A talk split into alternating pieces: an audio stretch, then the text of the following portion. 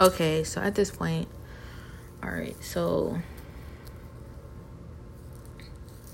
what's so weird and what's the main, you know, that the thing that I noticed the most is really not even that I noticed the most, that I noticed that, you know, usually, even though I noticed it's just so much more obvious now, is like the fact that this is just like so, this is affecting so much more and it's being affected like i'm being affected by so much more than just you know locally. Like this is like i feel like globally.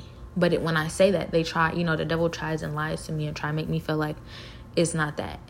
But the thing about it is you know when i'm just like okay fine it's not that and i'm happy with that i'm happy that it's not globally because you know after what I've seen in this world, after I've seen, you know, the things that's going on, after I've seen, you know, what what it takes in order to, you know, want to be a part of something like that, I'm like, I don't even want that.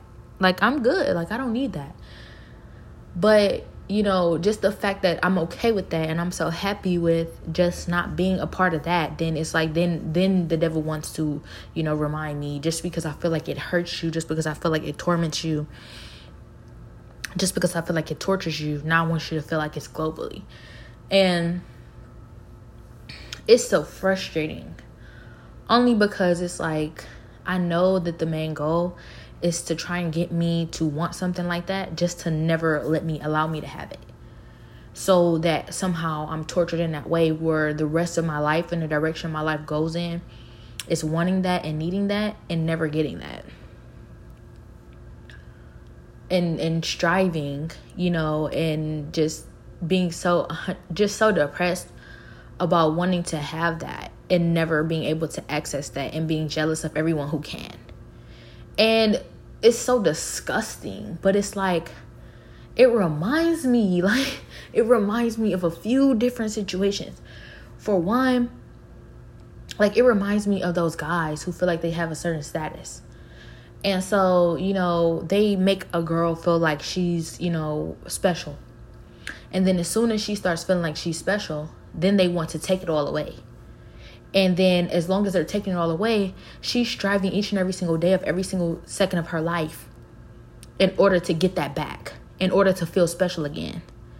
And then so they use her to, sort of like a concubine or a, you know, I don't know what you call it, but just like a minion so that now every single girl I go after, you're not going to, you know, take it out on me. You're going to take it out on the girls. You're going to take it out on what I'm doing. You're not going to take it out on the actual person who's responsible, me, who's doing it. And somehow I have some type of mind control over you now. And they get some sort of high out of it. And the girls, they can't, they're not even always stupid, but they're stupid enough. And a lot of times like they get so used to being able to have that sort of control over these sort of types of girls so they tell themselves people tell them and they know. The reality is you can't do that to certain women so you target certain women that you can do that to. So they have to prove to themselves that they can do that to any woman especially the woman who that who would never allow that to be done to them. And so they go they stop